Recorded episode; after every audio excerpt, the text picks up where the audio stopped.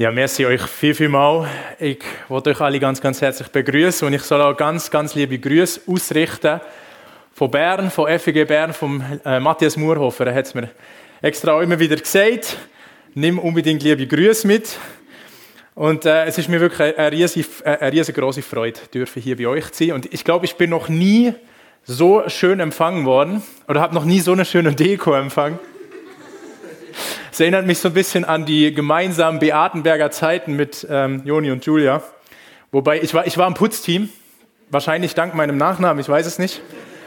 Zumindest habe ich mich immer gefragt, ob es am Nachnamen liegt, weil ich hatte nicht den Eindruck, dass wir Studenten sauber gemacht haben. Ich habe eher das Gefühl, wir hatten mehr Dreck nachher als vorher, aber ihr wisst so ein bisschen, was ich meine. Ja, Julia hat mir extra mitgeteilt, dass ihr eine ganze Reihe durch die Psalmen habt. Und ich finde das richtig, richtig stark, auch gerade ihr als IGELer, dass ihr diese Reihe macht, ähm, weil die uns so unglaublich viel über unsere menschlichen Emotionen zeigen. Sie sind so ein bisschen uns von Gott gegeben, nicht nur ein bisschen, sie sind uns von Gott gegeben eigentlich als Gebete und sie gehören zur Weisheitsliteratur. Oft wurden sie ja auch gesungen und sie zeigen uns eigentlich, wie unser Gebet aussehen soll. Und deshalb zeigen sie uns auch recht viel über Gottes Emotionen. Und wir haben heute Morgen einmal einen sehr, sehr herausfordernden Psalm. Er ist sehr passend, glaube ich, zum Abendmahl und doch sehr, sehr herausfordernd. Es ist ein sehr wichtiger Psalm. Er wurde nämlich in eine sehr entscheidende Situation hineingeschrieben. Die Tradition, der Tradition nach ist das hier die Antwort von König David auf einen wirklich echten Tiefpunkt in seinem Leben.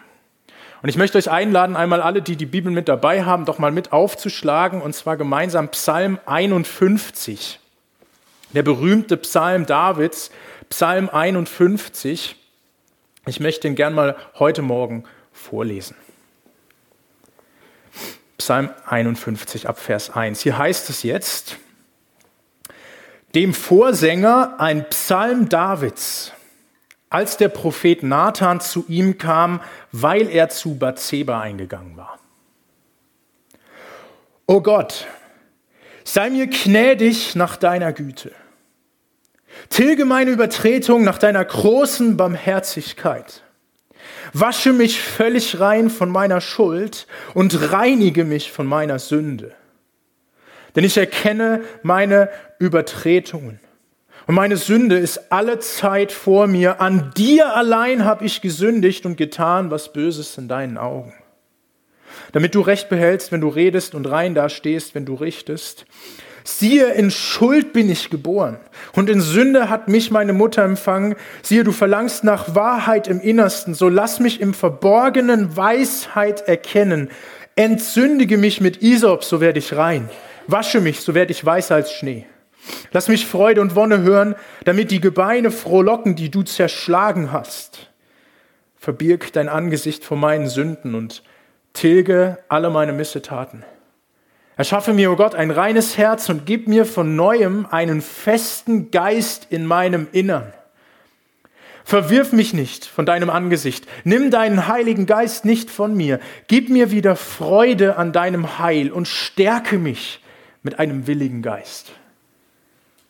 Ich will die Abtrünnigen deine Wege lehren, dass sich die Sünder zu dir bekehren. Errette mich von Blutschuld, o oh Gott, du Gott meines Heils. So wird meine Zunge deine Gerechtigkeit jubelnd rühmen. Herr, tue meine Lippen auf, damit mein Mund dein Lob verkündige, denn an Schlachtopfern hast du kein Wohlgefallen, sonst wollte ich sie dir geben. Brandopfer gefallen dir nicht. Die Opfer, die Gott gefallen, sind ein zerbrochener Geist, ein zerbrochenes und zerschlagenes Herz wirst du, o oh Gott, nicht verachten. Tue wohl an Zion nach deiner Gnade, baue die Mauern Jerusalems, und dann wirst du Gefallen haben an Opfern der Gerechtigkeit, an Brandopfern und Ganzopfern. Dann wird man Stiere darbringen auf deinem Altar. Soweit mal Gottes Wort, Psalm 51. Es ist ein Gebet, ein Gebet Davids zu Gott. Und wenn wir den so lesen, fällt uns direkt auf, es sticht direkt ins Auge. Dieser Psalm ist voll von solchen Wörtern wie Sünde, Missetat, Schuld, reinwaschen, reinigen, zerbrochen, zerschlagen. Und auffallend ist, ich das sehr, sehr, fand das sehr spannend bei der Vorbereitung, dass David kein einziges Mal Gott bei seinem persönlichen Namen nennt. Er spricht ihn immer nur unpersönlich als Elohim an. Es ist eine, eine gewaltige Barriere zwischen David und Gott. Es ist etwas zwischen ihnen. Wir wollen uns mal ganz kurz einen Rückblick zu den Samuel-Büchern vor Augen führen, weil eingeleitet wird nämlich dieser Psalm mit diesen Worten, ein Psalm Davids, als der Prophet Nathan zu ihm kam, weil er zu Bathseba eingegangen war. Das ist Davids Antwort auf seine schlimme Sünde und wir kennen diese, diesen Ehebruch von David. Wir haben den sicherlich schon ein paar Mal gehört. Beschrieben ist das Ganze in 2. Samuel 11. Und wir müssen uns noch mal ganz kurz so ein bisschen vor Augen führen, was war damals, um was ging es dort. Also Israel hatte in diesen und in den folgenden Jahren so ziemlich seine größte Ausdehnung in ihrer oder in seiner Geschichte. David ist zu diesem Zeitpunkt auf dem Höhepunkt seiner Macht und während gerade sein Heer dabei ist, die Hauptstadt der Ammoniter zu belagern, bleibt David in Jerusalem in der Hauptstadt und vertritt, oder, ja, ähm, vertreibt sich so ein bisschen die Zeit, könnte man sagen. Und er sieht dann, während er auf seinen königlichen Palastdächern wahrscheinlich herumläuft, sieht er irgendwie da so eine Frau und diese Frau, die haut ihn so um, dass er blind ist für alles. Und David will nur noch diese Frau und er setzt alles daran und er nimmt sich diese Frau. Und er schläft mit ihr. Das Dumme an dieser Sache ist nur, es ist die Frau eines seiner treuesten Leibwächter, nämlich namens Uriah. Und noch dümmer, die Frau wird schwanger. Und deshalb überlegt David, was er machen kann. Er versucht nachher alles, um diese Sache irgendwie zu vertuschen. Ähm, alles klappt nicht so ganz. Also schlussendlich beschließt er, diesen Ehemann einfach aus dem Weg zu räumen. Niemand bekommt die Sache mit. Alles läuft nach Plan. David hat nicht mal ein schlechtes Gewissen. Zumindest wird es nirgends beschrieben, er fühlt sich nicht mal sonderlich schlecht dabei, bis eines Tages der Prophet Nathan zu ihm kommt und erzählt ihm ein Gleichnis. Und weil David nicht weiß, dass es ein Gleichnis ist, David denkt in diesem Moment, das sei einfach irgend so ein Fall in seinem Königreich, irgend so was Mühsames, womit er sich wieder jetzt rumschlagen muss. Da hat sich jemand völlig daneben benommen. Und David ist vollkommen außer sich und er sagt dann, so einen Menschen, den muss man töten der die Todesstrafe verdient. Und, und es geht so lang und, und David ist wirklich außer sich und dann kommt Nathan und sagt diese berühmten Worte, David, du bist der Mann. Und erst da erkennt David seine Sünde. Und David bekennt seine Sünde. Wie konnte der Mann nach dem Herzen Gottes nur so tief sinken? All das ist in diesem Psalm hier festgehalten und David schreibt hier, David sagt hier, O Gott, sei mir gnädig nach deiner Güte, tilge meine Übertretung nach deiner großen Barmherzigkeit, wasch mich völlig rein von meiner Schuld, reinige mich von meiner Sünde, denn ich erkenne meine Übertretung, meine Sünde ist alle Zeit vor mir. David ist zerbrochen und niedergeschlagen.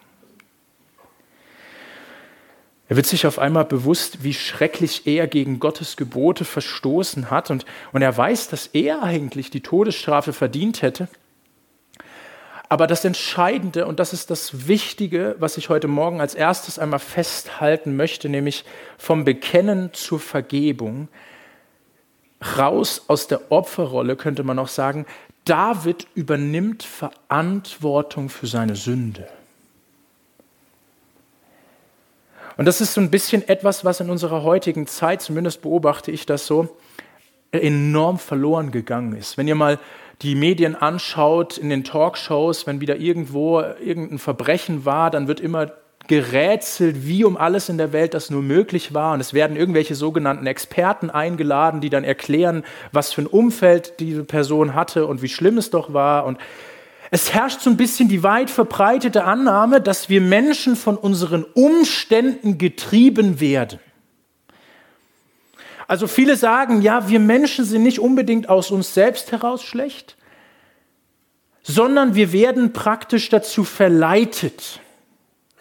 Und deshalb sagen viele, ja, es braucht einfach eine Änderung der Gesellschaft. Es braucht eine Änderung im Umfeld und schon kann man die Probleme beseitigen und dann wird alles besser. Und so werden die meisten Menschen heute schnell so ein bisschen Opfer, zu Opfern deklariert. Wir haben dann auch schnell so Ausreden, wenn man irgendwo einen Taschendieb direkt auf frischer Tat ertappt. Ja, warum hast du das gemacht? Ja, ich hatte halt kein Geld ah, meine Familie, ich muss meine Familie durchbringen, mir geht's gerade nicht so gut. Ich hatte halt Probleme mit meinem Leben. Meine Frau hat mich verlassen. Meine Kindheit war so schwer, mein Umfeld so schlecht. Ich hatte die falschen Freunde. Ich habe den Satz auch schon ein paar Mal gebracht, die falschen Freunde. Ihr Lieben, ist euch schon mal aufgefallen, wie viele Leute die falschen Freunde hatten?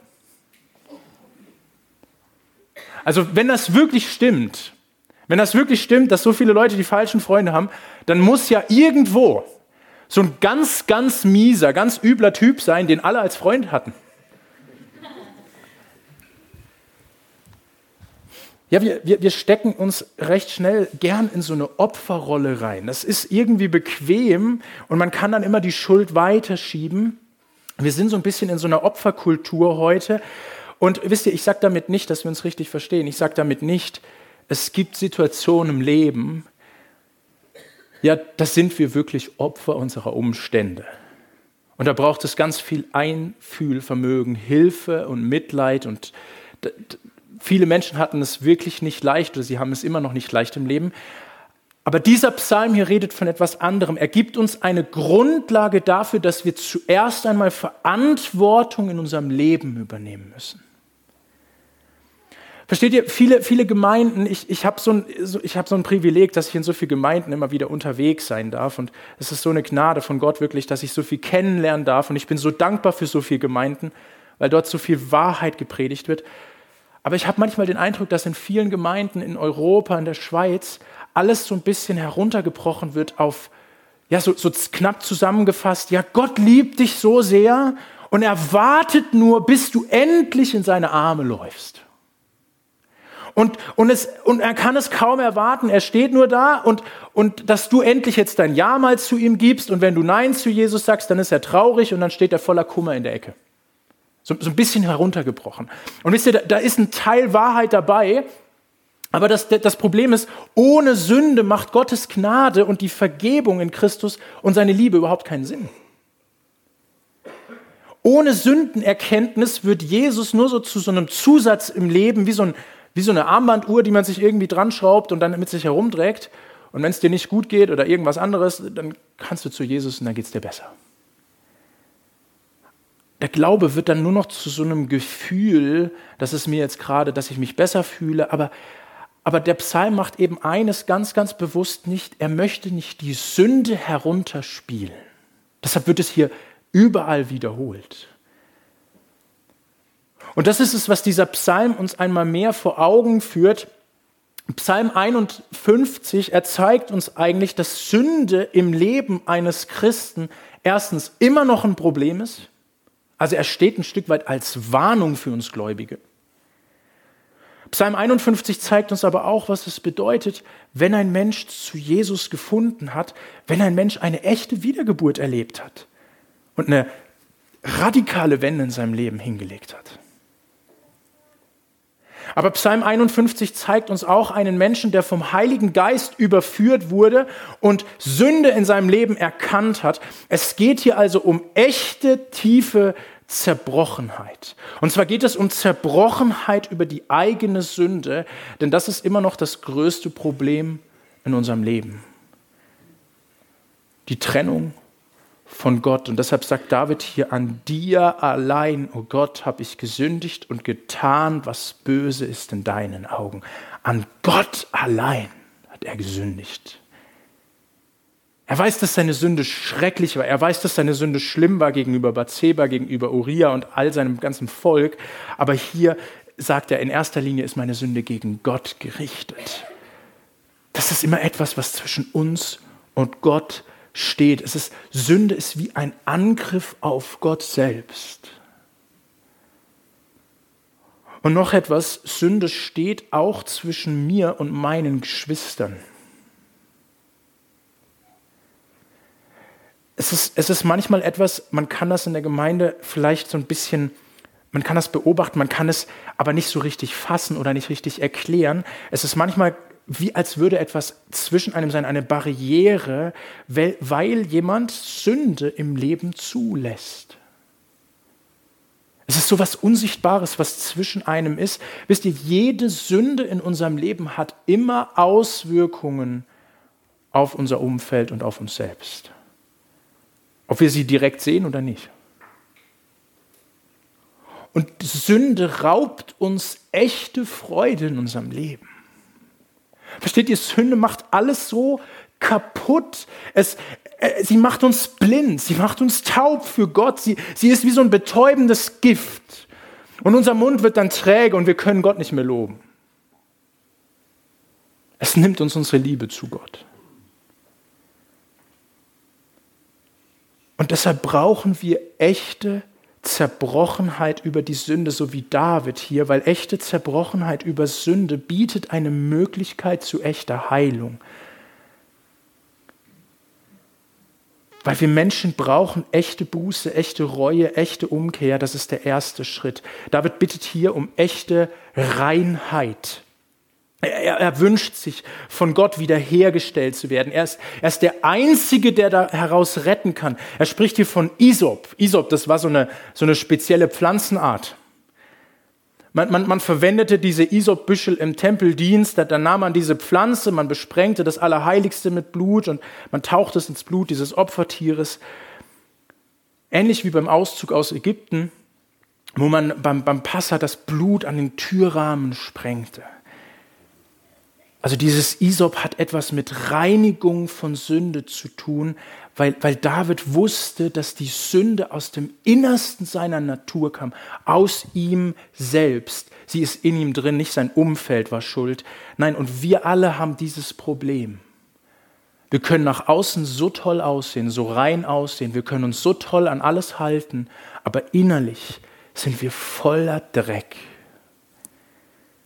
Und wir kommen alle mit dieser Sündennatur auf die Welt, aber David sucht bei dem einzigen Rettung, bei dem einzigen, wo es Rettung gibt, bei Gott selbst. Das hat er erkannt. Ich möchte gerne zum nächsten Punkt kommen, von Vergebung zur Heilung. Vergebung bringt Heilung. David möchte wieder innige Beziehungen zu Gott. Das ist das, worum er fleht. Weil er weiß, dass das das Wichtigste ist. Und so wie Gott vorher sein Angesicht von David abgewandt hatte aufgrund seiner Sünde, so wünscht sich David jetzt, dass Gott sein Angesicht von seiner Sünde abwendet. Er möchte, dass, dass Gott nicht mehr auf diese Sünde, auf den Dreck sieht. Und ich, ich, ich, möchte mal, ich möchte an diesem Morgen mal persönlich werden und ich möchte dich mal heute Morgen persönlich fragen, ist Sünde in deinem Leben ein Thema, das du offen angehst oder verdrängst du das eher? Kennst du überhaupt diese Betroffenheit über deine Sünde? Kennst du diese Zerbrochenheit? Kennst du diese Sehnsucht nach Reinigung, nach Reinheit, nach Wiederherstellung? David wünscht sich das von ganzem Herzen. Viele Leute sagen heute, ja, Gott will doch einfach nur, dass es mir gut geht. Er will nicht, dass es mir schlecht geht, dass ich schlechte Gefühle habe oder sonst irgendwas. David sagt hier in Vers 10, hier ist die Rede davon, dass Gott die Beine von David zerschlagen hat. Gott hat das nicht gemacht, weil David ihn darum gebeten hat. Nein, es war ein Akt der Gnade. Gott hat es aus Gnade getan. Und, und ja, natürlich möchte Gott, dass es seinen Kindern gut geht, aber das heißt nicht, dass es sich für uns immer direkt aufs, fürs Erste gut anfühlt. Gott muss uns manchmal zerbrechen, gerade auch über die Sünde, damit wir ihm näher kommen. Und das ist genau richtig, wenn wir niedergeschlagen sind, und zwar dann in solchen Situationen, wenn wir Sünde in unserem Leben zulassen. Dann macht diese Zerbrochenheit Sinn. Unsere Haltung gegenüber der Sünde sagt nämlich ganz viel darüber aus, was in unserem Herzen ist. Und je nachdem wirkt sich das auch auf unser Gebetsleben aus. Aber ein Mensch, der zerbrochen ist aufgrund seiner Sünde, der zeigt damit, dass er wirklich verstanden hat, worum es geht. Und versteht ihr diese Sündenerkenntnis, diese Zerbrochenheit über Sünde, die brauchen wir auch gerade im Gespräch mit anderen Menschen, wenn es um den Glauben geht. Wir können, wir können mit Menschen, die Jesus nicht kennen, über alle möglichen Themen reden. Wir können ihnen die besten Argumente zum Glauben liefern. Aber wir, wir können auch um Heilung bitten für Menschen. Das ist alles schön und gut. Aber etwas, das uns die Bibel zeigt, solange ein Mensch seine Sündhaftigkeit vor Gott nicht erkannt hat, solange er nicht verstanden hat, dass er wahre Vergebung braucht, bringt das alles nichts.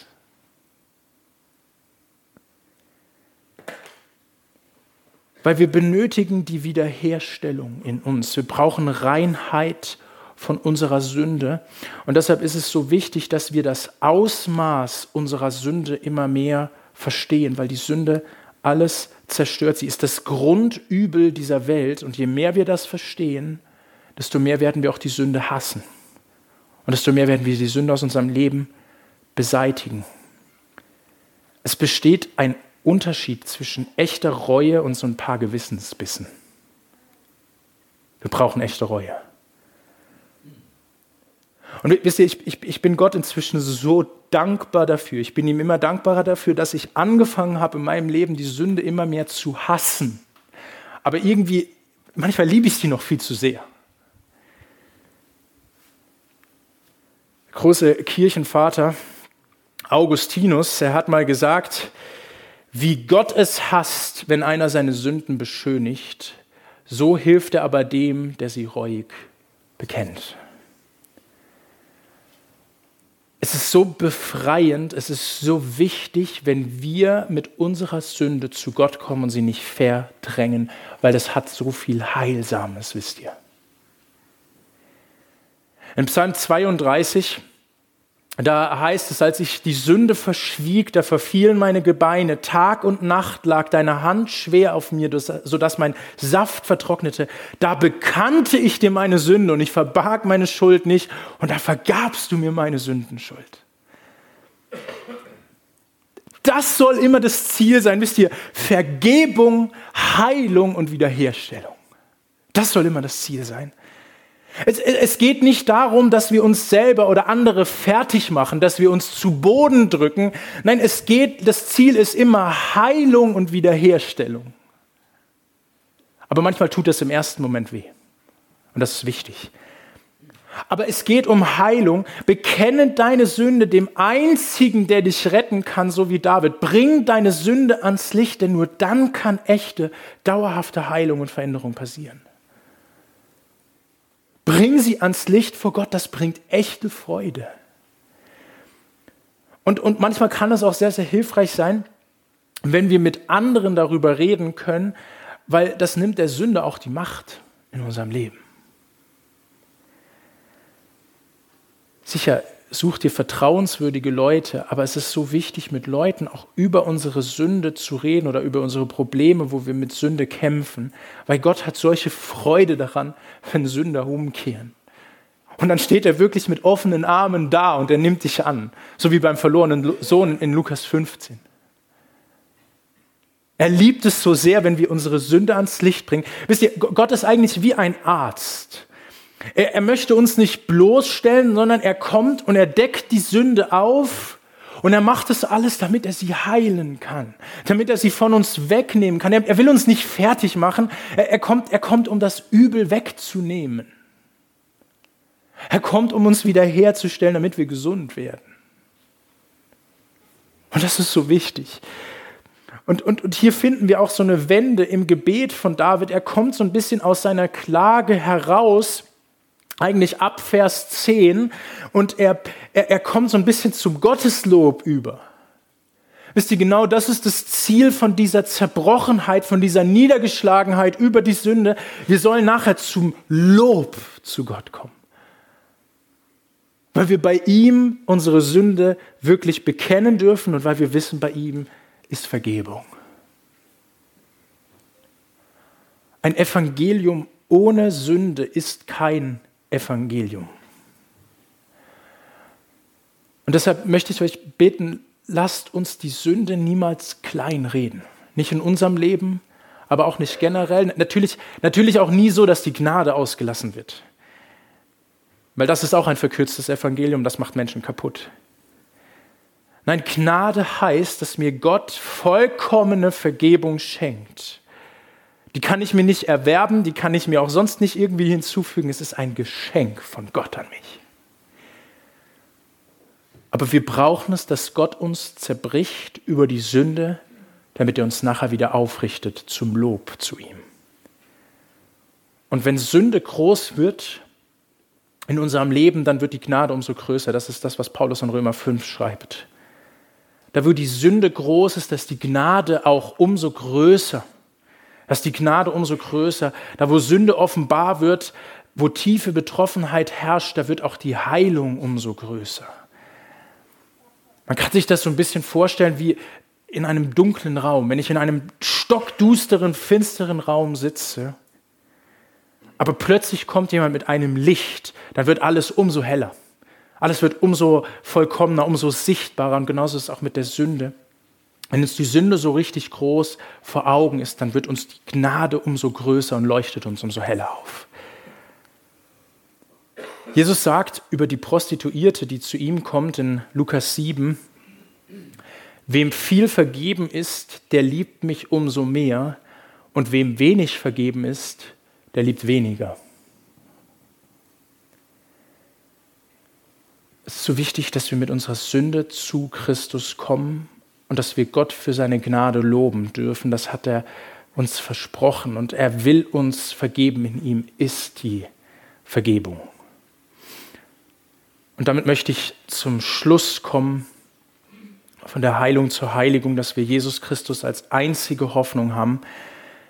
David schließt diesen Psalm noch ab.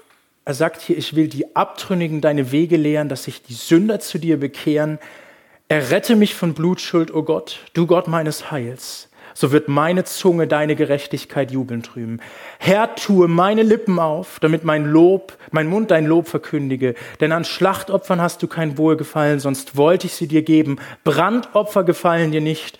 Die Opfer, die Gott gefallen, sind ein zerbrochener Geist. Ein zerbrochenes und zerschlagenes Herz wirst du, o oh Gott, nicht verachten. Versteht ihr, wir haben Gott nichts zu bringen.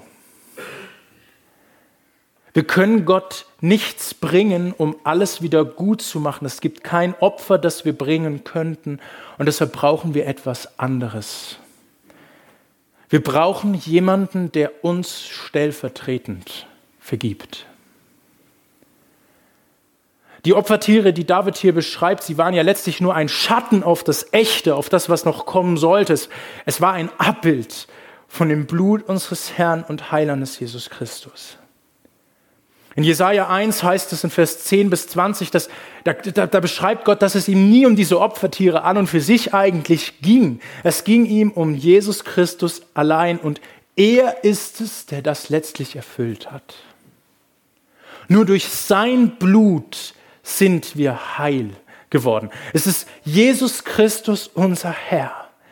Jesus hat all unsere Sünden getragen und er hat sie an ein Kreuz geheftet. Und wir dürfen jetzt durch den Glauben an ihn, an das Werk, was er getan hat, dürfen wir all das für uns beanspruchen, was er getan hat. Wir dürfen vollkommen sein. Wir dürfen vollkommen rein sein. Er rechnet uns seine Gerechtigkeit an. Und wir stehen vor Gott so da, so vollkommen wie er, wie er es ist. Wenn wir uns unserer Sünde, in unserer Sünde vor Gott demütigen, dann wird Gott uns nicht abweisen. Wenn Gott Sünden vergibt, dann werden sie weißer als Schnee. Und David ist derjenige, der das erleben durfte. David ist derjenige, der das auf eine gewaltige Art und Weise erleben durfte. Gott hatte ihm vergeben und zwar vollkommen. David wird später zum Maßstab für alle Könige in Israel. Die werden immer an ihm gemessen. Und in Gottes Augen wird jeder König mit David verglichen, ob er gerecht war oder ungerecht. Und ich finde diese Aussagen immer noch so gewaltig im, im ersten Königebuch, wie es dort heißt. Er sagt, so spricht der Herr über Jerobeam, der Gott Israels, weil ich dich aus der Mitte deines Volkes erhöht und zum Fürsten über mein Volk Israel gesetzt habe, so dass ich das Königreich dem Haus Davids entrissen habe und es dir gegeben habe, weil du aber nicht gewesen bist wie mein Knecht David, der meine Gebote befolgte und mir nachfolgte von ganzem Herzen, so dass er nur tat, was in meinen Augen recht ist. Ihr Lieben, das ist Gottes Stellvertretung. Das ist seine Vergebung. Das sind die Auswirkungen vom Blut Jesu. Wer Vergebung erlebt hat in seinem Leben, der hat etwas Kostbares, etwas unfassbar Kostbares erlebt. Gott sieht uns in Jesus so an, als hätten wir nie auch nur eine einzige Sünde begangen. Er entfernt sie vollkommen, so wie bei David. Er rechnet sie uns nicht mehr an, er rechnet sie uns nicht mehr nach, er wirft sie uns nicht mehr hinterher. Nein, diejenigen, die zu Jesus gehören, die dürfen erleben, wie Gottes Geist an ihnen arbeitet und wie er auch wirkt in ihrem Leben. Und er hilft uns jetzt auch, so dass wir mehr und mehr uns ihm wieder zuwenden und uns von der Sünde abwenden. Das ist es, was David erlebt und das ist auch dieses Gebet in diesem Psalm. Herr, nimm deinen Heiligen Geist nicht von, die, von mir, Herr. Ich möchte wieder in Zukunft nicht mehr sündigen. Ich möchte, dass dein Reich wieder aufgebaut wird. David will, will wieder für die Ewigkeit leben. Er will, dass, dass Gott seine, die Mauern Jerusalems aufbaut. Aber David weiß auch, dass er es ohne Gottes Hilfe nicht schaffen kann. Und er braucht diese tiefe, innige Beziehung zu ihm. Dieser Psalm zeigt uns also so eine gewaltige Hoffnung, dass Gott tatsächlich Sünden vergibt und dass Gott Wiederherstellung schenkt. Aber dieser Psalm macht zuerst die Sünde groß, damit wir über die Sünde zerbrochen sind.